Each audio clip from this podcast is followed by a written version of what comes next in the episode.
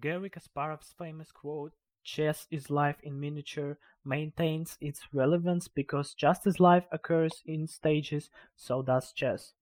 Understanding what each stage represents will help us adjust the dynamics of our play according to each stage to earn us victory. We now break down each stage from the basic concepts to more complex ones. Chess openings. The opening is a stage of the game where the pieces move from the starting position and prepare a formation against the opponent. The objective of the opening is simple. Use your pieces to take up as much space in the board as possible. Go forth and conquer.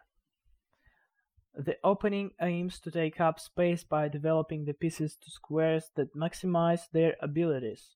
Some key principles of the opening include control the center of the board, develop the pieces as rapidly as possible, keep your king safe, safely tucked away, advance your pawns to control enemy, enemy squares. As a side note, we must understand that developing pieces rapidly keeps tempo in mind. Good players try not to play a piece more than once in the opening because it might cause them to lose tempo if they are not careful. Also, good players avoid giving their opening opportunities to double their pawns, particularly on files at the board's edge. Double pawns restrict the mobility of the pieces with already restricted movement and can lead to developmental challenges and even material disadvantages or losses.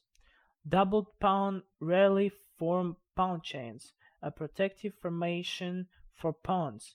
Therefore, double pawns beco- become easy pickings for openings. Memorizing a handful, a handful of effective openings prevents players from playing according to their gut feeling and making mistakes. Openings are primarily dependent on what white plays, while defenses are mainly de- dependent on what black plays.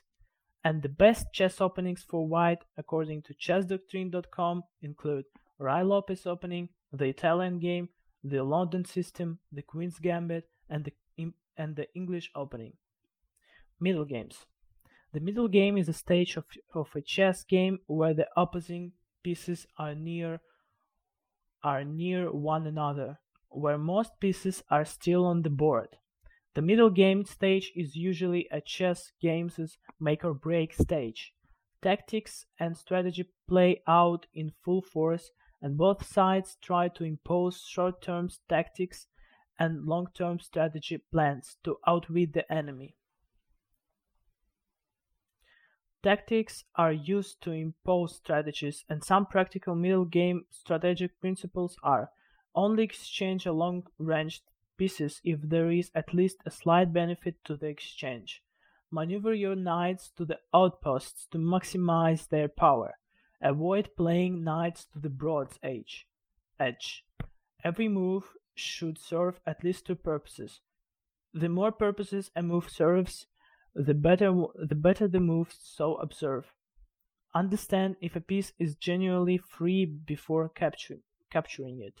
Only advance a, a piece if it is if it is safe on the square to which it is advancing. Consider checks above all other moves. Some common some common tactics used in the middle game include the transition from the opening to the middle game is seamless if the basic opening principles are satisfied. Are not satisfied. Once a player develops the pieces in the opening, the foundation of a good middle game is laid. Endgames.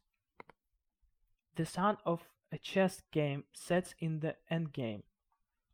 It is the stage where there where there are fewer pieces on the board and there is a narrower margin for error in each move.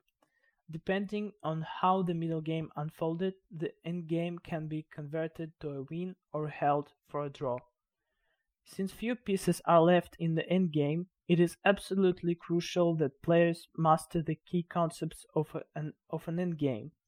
Some summarized concepts uh, to understand include the pawn becomes more valuable because of its likelihood of promotion. Since less threatening pieces are left on the board, the threat to the king is lessened.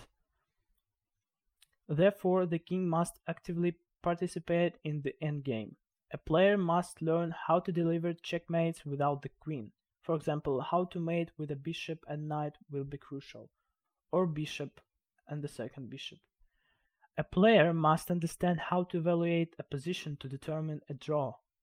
A player must understand endgame positions like the Lucena and Philidor positions. A player must be aware of castling and stalemate rules. Conclusion Most new players need to, correct to correct the mistake of directing over 50% of their study focus into openings, allotting less time and focus on the middle game and end game. Meanwhile, the standard and recommended quota is 20% for openings, 40% for mid middle games, and 40% for end games.